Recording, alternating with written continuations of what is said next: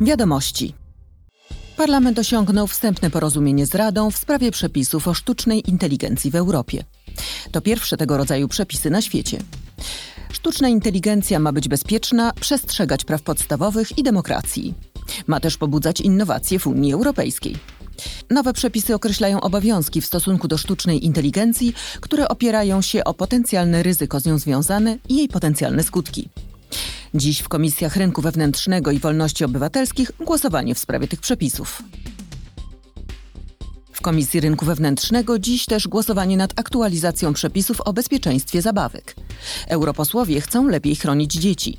Chcą też walczyć z nowymi wyzwaniami, które niosą ze sobą handel elektroniczny oraz nowe technologie, takie jak sztuczna inteligencja. Według nowych przepisów w zabawkach nie wolno stosować najbardziej szkodliwych substancji chemicznych, np. takich, które uszkadzają układ hormonalny. Przepisy wprowadzają też cyfrowy paszport produktu. Ma on ułatwić kontrolę bezpieczeństwa. Jutro Komisja Środowiska zagłosuje nad aktualizacją przepisów o odpadach. Europosłowie skupią się na dwóch sektorach włókiennictwie i żywności. Zmienione przepisy przewidują oddzielną zbiórkę, sortowanie, ponowne użycie i recykling tkanin. Wprowadzają też system rozszerzonej odpowiedzialności producenta.